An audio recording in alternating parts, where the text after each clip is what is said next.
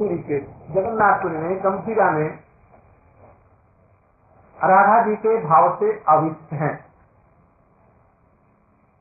जैसे लोहे में अग्नि प्रवेश कर जाती है और लोहा जलाने लगता है, अपने को अब लोहा नहीं कहा आग कहलाता। ऐसे ही साधक भक्त भजन करेंगे तो आविष्ट होकर कैसा आविष्ट मुरारी गुप्त जी वैद्य थे जाति से वैद्यगिरी का काम करते थे। हुसैन साहब बादशाह या कौन? वहाँ का? बादशाह। या कौन था? उसके पास में गए। उसको कुछ बीमारी थी देखने के लिए। वो बीमारी देखने जा रहे थे। इतने में उनका अर्धर्मी कोई सेवक मयूर पंख लेकर के उनको हवा पहुँचते ही नोर पंख देखा और गिर गए। एकदम नीचे से, एकदम दो तल्ले से गिर करके नीचे ज़मीन पर गिर गए, बाहर में। बस आप दौड़ा, अपने लोगों को जल्दी से देखो ये मरा। किसी प्रकार से उनको चोट नहीं देगी भगवान की इच्छा उठा करके लाया गया इनको। जब होश हुआ तब पूछा, क्या हो गया? उन्होंने कहा कि मुझको मृगी का रोग है, इसलिए हो गया। छिपाया। अरे मैं जानता हूँ, तुम खुदा के बंदे हो। तुम इस मोरपंख को देख करके तुमको कृष्ण की स्मृति आई और उसी में तुम होकर के गिर पड़े। ये भजन है ना? मोरपंख को देखा और सोचा हाँ कृष्ण इसको अपने मुकुट में यहाँ धारण कर। उनको देख करके मयूर पंखों को उठा करके नाचने लगते हैं वृंदावन। और कृष्ण बंसी पर शांत कर देते हैं। एकदम सारा विश्व उनके अंदर में आ गया। और वो बेहोश होकर ये जगत में मेरे उस जगत में चले गए अरे इतना ना हो तो थोड़ा सा भी तो आवेश तो हो चैतन्य महाप्रभु अपने जीवन चरित्र से ये दिखा कैसे आवेश में है? पहले एक बार दिखलाया था। और फिर चैतन्य महाप्रभु के अंतिम समय का वर्णन ये सब सुन करके अपने जीवन को हम वैसे ही बनाने की चेष्टा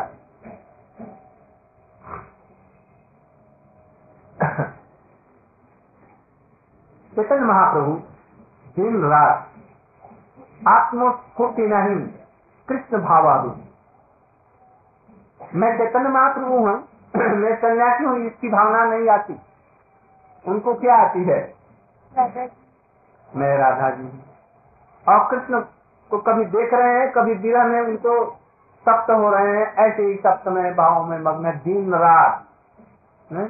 उनको बाहरी स्फूर्ति कोई है ही नहीं ये ज्ञान नहीं है। कहा है, क्या कर रहे हैं, नहीं। कभू भावे मग्न। कभू अर्धभाग्य स्फूर्ति, कभी भाव में मग्न। क्या भाव में कृष्ण आ गए, उनकी आँखें बंद कर दी। या कृष्ण आ गए, उनके साथ में छेड़खानी करने लगे। इसी तरह से नाना प्रकार के भाव उनके हृदय में आ रहे हैं। और कभू भाग्य। कभी अर्धभाग्य अवस्था में। उसको देखा और इसकी भी स्फूर्ति नहीं है, और बारी वाली भी अब रो रहे हैं। कृष्णा ने छोड़ करके कहा चले गए? रोने लगते हैं। हम लोगों को अपने साधन भजन में जब मन नहीं लगता तो रोते नहीं भगवान के नाम लेने से भगवान की स्फूर्ति आएगी तो तो बहुत दूर की बात। नयन गलदास सुधारया बदनन गदगद ये बहुत ऊँची बात। ये भी नहीं वो नहीं आता है कि है, मैं अपने पूर्व जन्म के संस्कारों से नाना प्रकार की कामनाओं में और क्रोध में ऐसा आविष्ट हूँ कि मुझे कृष्णा भी नहीं मेरे जैसा पापिस्त जगत में कोई भी जन्म नहीं किया। मैं जगाई बधाई से भी अधिक दुष्ट और मलिन चित्त वाला। इसकी भी अनुभूति नहीं आती तब तो भजन हो जाता। कभी ये भी नहीं आता हाय हाय हमारा भजन नहीं ये भी नहीं आता। बस मस्त होकर के खाते, पीते, सोते, आराम करते हैं। भजन की कोई चिंता नहीं। कभी दिन में कभी माला ले लिया तो उन्हें ऊपरी रूप से नहीं लिया। कोई बात मैं तो बहुत से लोगों को जानता हूँ, जो हरिनाम दीक्षा भी ले लिया है और दिन में एक बार भी माला नहीं फिरती या फिरते रख दिया है, चूहे काट गए सब ऐसे लोगों को मैं जानता भजन नहीं कर करते हैं तो मन प्रभु राम हमको घोड़ी दिला दे। इसलिए हरिनाम करते हैं, घोड़ी दिला दे घोड़ी दिला जाति चीज़ों को माने के लिए प्रार्थना करते हैं। भगवान के लिए सचमुच में नहीं रोते हैं। दुख तो होना चाहिए। हाय हाय मेरा गुरु के समय पहुँच करके भी हम लोगों को नहीं हुआ। अब कहा महाप्रभु भाव में मग्न है, कभी अर्धबाज्य में, और हम लोग को कभी आँख में आँसू नहीं आता। रोमांच नहीं आता। दुख भी नहीं होता कि हमने भजन नहीं कुछ किया। बड़े दुख और पलटा कबू बात ये तीन रीति प्रभु स्थिति। प्रभु सब में भाव में कभी आविष्ट कभी आधा ज्ञान होता है तो रोने लगते हैं। हाय कृष्ण में छोड़ करके कहा चले गए? और कभी बाढ़ की स्फूर्ति आ जाती है। मैं कहा था? क्या कर रहा था? हमको तुमने वृंदावन से यहाँ पर क्यों लाया? मैं जमुना में कृष्ण के साथ में भिड़ा कर रही थी और तुमने वहाँ से हमको लिया फिर रोने लगते हैं स्नान दर्शन भोजन देश स्वभाव है कुमार चाक्यनो सतत कुमार जैसे उसका एक बड़ा भारी चक्का होता है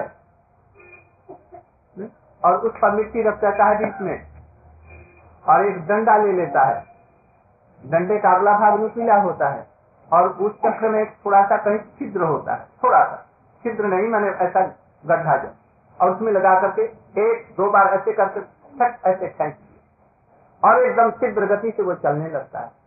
और उसमें मिट्टी से जैसे होता हाथ से लेकर के कभी घड़ा कभी कुल्लड़ टकोरे। कभी कुछ कभी कुछ जैसी इच्छा होती उसी में से झट और सूता हाथ में रहता ऐसे लगाया और खट कर दिया नीचे रख दिया, फिर दूसरी से रख दिया ऐसे चैतन्य महाप्रभु जी का स्नान, भोजन, ठाकुर जी का दर्शन करने जाना, और इधर उधर चलना, फिरना, लोगों से बातचीत करना, ये क्या? सब स्वाभाविक होता उनको पता ही नहीं जब कब मैंने भोजन किया कि नहीं किया। मैं जगन्नाथ जी का दर्शन करने गया कि नहीं गया? आज रात में मैं सोया कि नहीं सोया? पानी पिया कि नहीं पिया? कुछ ज्ञान नहीं। अंततः तो इसके लिए हमको तरसना तो चाहिए। ये तो भजन है, तरसना क्या? हम तरसते भी नहीं। ये सब चीज़ें, रूप सनातन को देखो, एक दिन सभा में बैठे थे। भागवत की कथा रघुनाथ भट्ट गोस्वामी जी कह रहे हैं। गोपियों का वह प्रसंग था, भ्रमर गीत का। और राधा जी देहनी होकर के एकदम पागलनी होकर के दिग्दूनवाद में पक रही है। ऐसा उन्होंने पाठ और इसकी व्याख्या की जैसे श्रोता जितने थे सभी रोग रोने लगे, अपने आप रोने लगे। आंसुओं की धारा सब में निकलने कोई के मुख से नाक से पसीना किसी को आँख से आँसू, किसी को रोमांच किसी का कुछ ये होने लगे। रूप गोस्वामी ऐसे थे जो चुपचाप बैठे और बाकी सबको विकास दिख रहा है। कोई एक तटस्थ भक्त से देखा जिसे सभी तो भाव में बह रहे हैं। और रूप सारी चुपचाप ऐसे आँख खोल कर बैठे हुए हैं। क्यों? अरे बचे हैं कि मर गए जरा देखू तो। बस जा करके देखा नाक से श्वास में निकला वो यहाँ पर पकड़े। आँख बंद है आँख खुली हुई है देख रहे हैं मालूम है जागृत हैं। किंतु भाव कहा गया? वो वहाँ भरे ही नहीं है।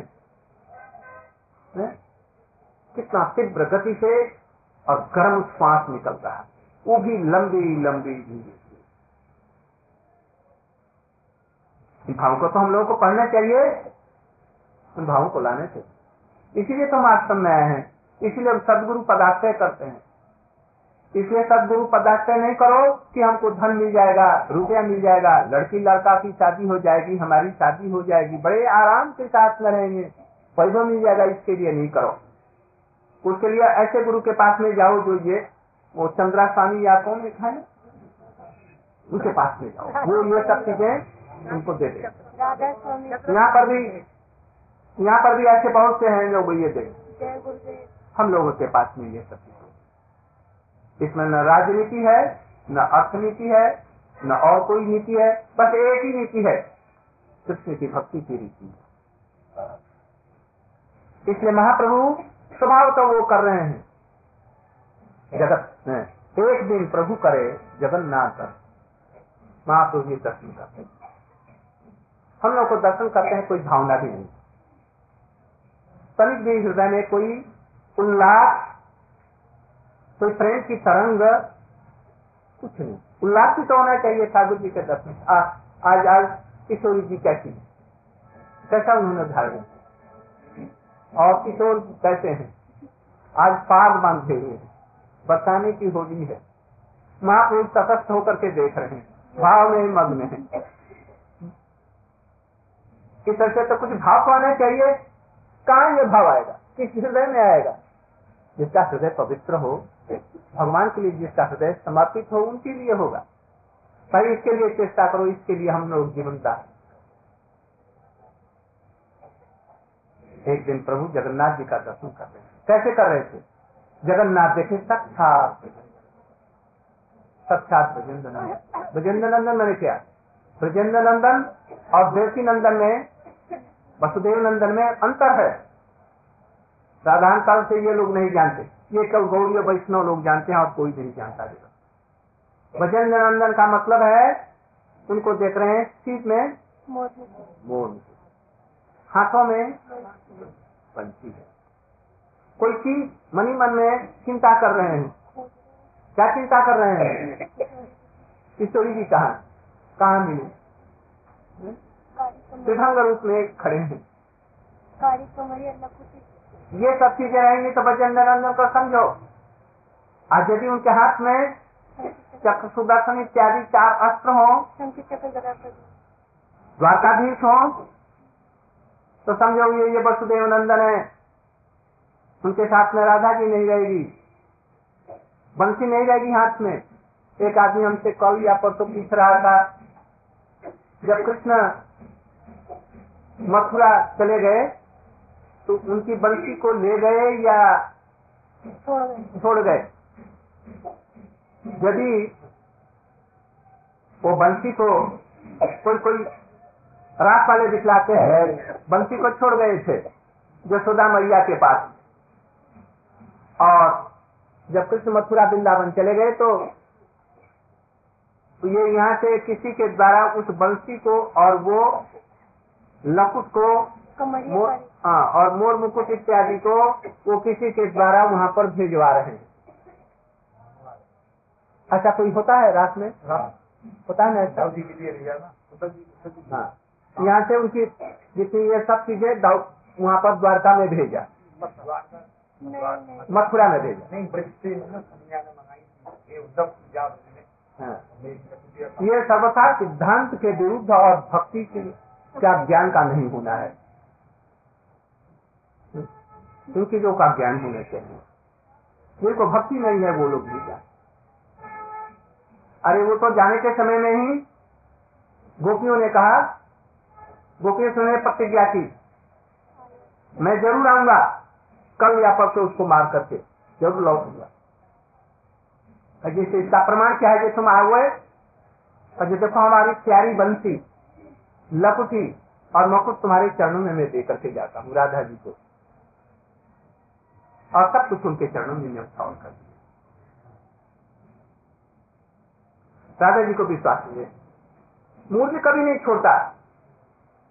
क्या प्राण छूट जाए किंतु मुरली नहीं छूटेगी और इसने मुरली को हमारे पास रखते से जोत लौट करके आएगा ही।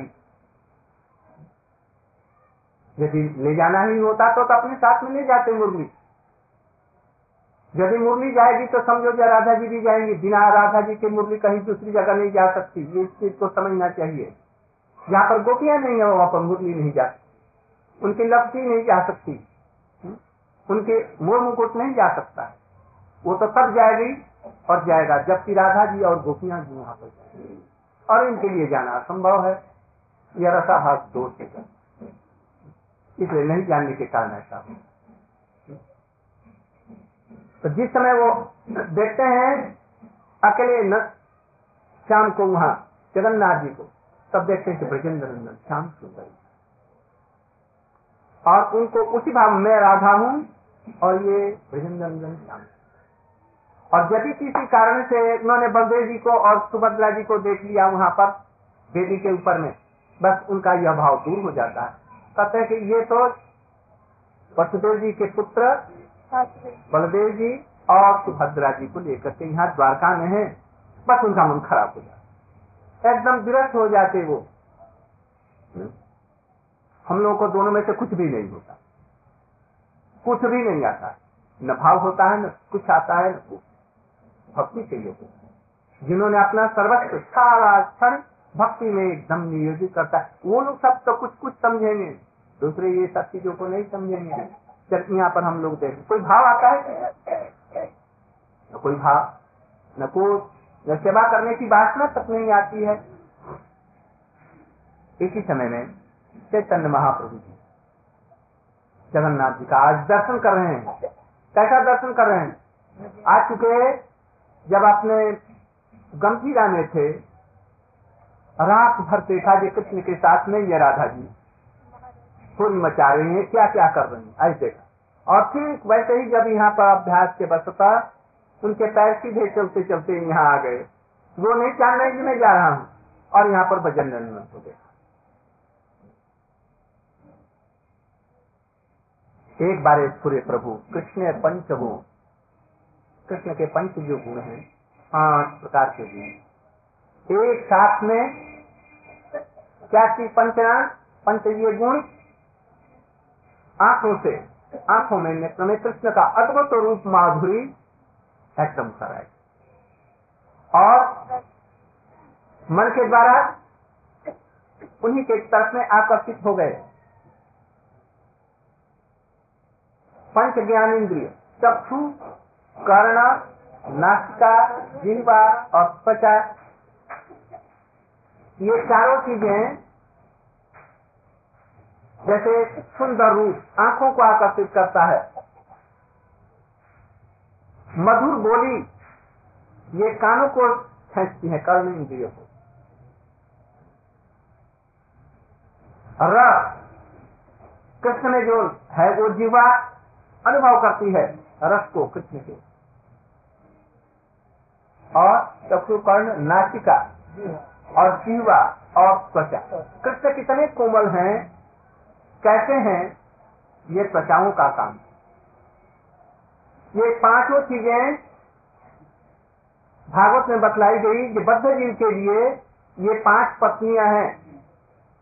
किसी ने पाँच लड़कियों से शादी कर ली और प्रत्येक अपने अपने तरफ़ में उनको खेच रही है और वो जीवन उसका बर्बाद हो जाता है। एक के पास जाए, एक से प्रति करके चार बिगड़ गए। फिर दूसरी एक से किया तो और चार बिगड़ गई इसी तरह से उनका जीवन बड़ा भारी कठिन हो जाता है धारण करना। उसी प्रकार से चैतन्य महाप्रभु जी यहाँ कर कृष्णदास को विराट गोस्वामी जी कर रहे हैं दामोदर, अपने कर्चा में कर रहे हैं। उसी प्रकार से महाप्रभु की ये पाँच इंद्रिया कृष्ण के इन पाँच विषयों को आकर्षण कर बल्कि कृष्ण के ये पाँच चीज़ें इनके पाँच इंद्रियों को आकर्षण कर रही है। एक मन पंच दिगे पंच गुण टाने मन तो एक ही है। इंद्रिया पाँच पाँचों तरफ़ से खेच रही हैं। उसी समय में जगन्नाथ जी का भोग लगा। हेनो काले ईश्वर उपल भोग शरीर भक्तगण महाप्रभु हरे ले जाए। भोग लगाया गया। ठाकुर जी को भक्तों ने इनको पकड़ करके और किसी प्रकार से गंभीरा में इनको लौटा करके लाया। स्वरूप रामानंद दुई जन लई स्वरूप दामोदर और अतत ललिता और गीता इन दोनों को लेकर महाप्रभु ऐसे पकड़ करके रोने लगे विलाप कर रहे हैं। विलाप कर रहे दुहन कंठ दरिया। कृष्ण वियोगे राधा उत्कंठित मन अब वहाँ पर बजेंद्र को मंदिर में देखा था। अब यहाँ पर आ गए। बस। कृष्ण हमें छोड़ करके कहीं चले गए। कृष्ण के वियोग में अत्यंत उत्कंठित हो गए। दिशाखारे कहे। दिशाखारे कहे मैंने? राय। रामानंद को कह रहे हैं। आपन उत्कंठा कारण। अपने दुख का कारण उत्कंठा का कारण उनसे बतला रहे हैं। से शोक पड़ी। आपने करे मनस्ता। क्या श्लोक? उसका तात्पर्य बतला रहे हैं। कृष्णदास कविराज गोस्वामी। कृष्ण रूप शब्द स्पर्श सौरभ्य अधर रस। जार माधुर्य कहने न जाए देखी लो भे पंचजन, एक अष्टमोर्मा चढ़ी पंच पंच दिखे धार।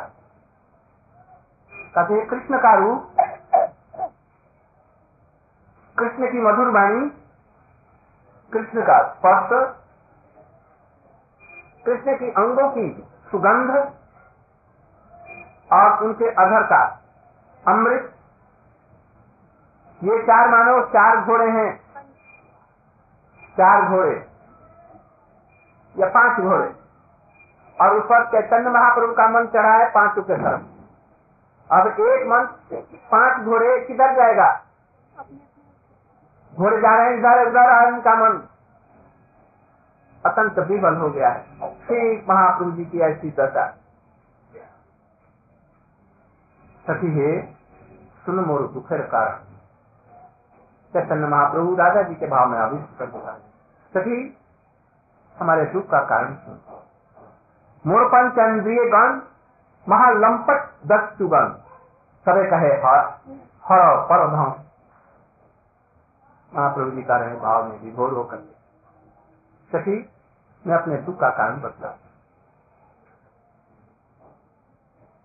मोर पंच इंद्रिय हमारी जो पाँच इंद्रिया चक्षु कर्ण नाचिका जीवा जैसे हम संसार में अभी बद्ध होकर के डूब रहे हैं। ये कहते हैं, भक्तों के लिए वही उत्कर्ष के कारण होते हैं। महाप्रभु कह रहे हैं कि हमारे पाँच जो इंद्रिया महालंपर ये दस्यु डकैत थे सबे कहे हर और धन ये सभी पाँचों इंद्रिया कहती हैं कि दूसरे का धन धारण कर। एक अश्व एक खन पाँच पाँच बीघे टने एक मन कौन बीघे जाए? ये पाँचों इंद्रिया कृष्ण को के रूप को कोई आँख लूटना चाहती है। कान उनका? शब्द। शब्द। ना उनसे सुनकर सुगंध। इसी तरह से पाँच इंद्रिया पाँचों तरफ़ में खेच रही है। महाप्रभु का एक मन दिवस हो जाता है। एक काले सबेटा ने गिरे, घोड़ा पड़ाने एक दुख सहन न जाए।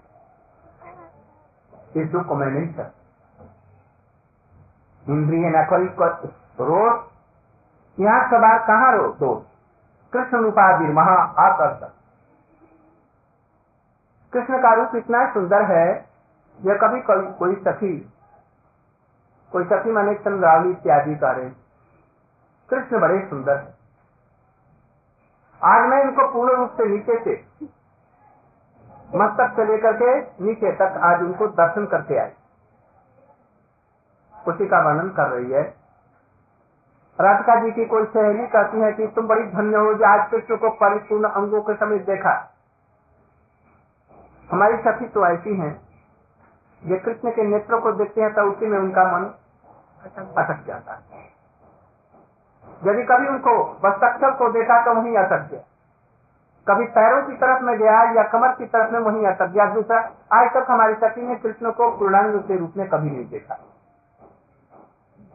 ये राजा जी का है, या गोपियों का ऐसा होता है। महाप्रभु जी उसी चीज़ को जहाँ पर उनके नेत्र गए, वहीं पर अटक गए। और एक ही समय में यदि कृष्ण का रूप गंध, उनकी मधुर बोली, अंगों का कोमल स्पर्श इत्यादि यदि हो गया तो तक एक मन क्या कर, एक ही चीज़ में वो लग जाता है।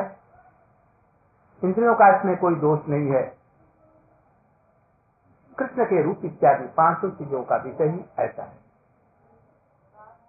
ऐसा आकर्षण है कृष्ण के नाम में, रूप में, गुण में, लीला इत्यादि में, समस्त अंगों में, जो आँखें सहज भी परवश लग जाती हैं। रूपादि पाँच पांचे, ताने के लोग घोड़ा रूप बनाने मूल देह न कर रहे जीवन। इसी प्रकार से ये पाँचों इंद्रिया, पाँचों इंद्रियों को कृष्ण का रूप इत्यादि जो है, ऐसे आकर्षण कर रहा ये घोड़ा कौन? अब इसका प्राण नहीं जाता। किधर जाए? किधर नहीं जाए? इस तरह से कह रहे हैं, कृष्ण रूपामृत सिंधु, कृष्ण का रूप कैसा है? अमृत का सिंधु कहा तरंग बिंदु, एक बिंदु जगत डुबा उसका एक बिंदु जगत को डुबा सकता है। जगत के जतो नारी कार्चित उच्च बिंदु कहा डुबाई आगे उठी धार। इतना उनका सिंधु, अमृत का सिंधु, अहंकार। विश्व की सारी नारियाँ जो सुंदर हैं वो पहाड़ के समान ऊँचे उनका चित्त, किंतु उसको भी सबको लेकर के डुबा। हिमालय के जैसे समुद्र डुबा देता है, सात माइल ऊँचा होने पर। सात माइल से भी ऊँचा ये समुद्र रहा है। ऐसे ये कृष्ण का रूप। इस तरह से प्रत्येक चीज़ों का ये वर्णन करें।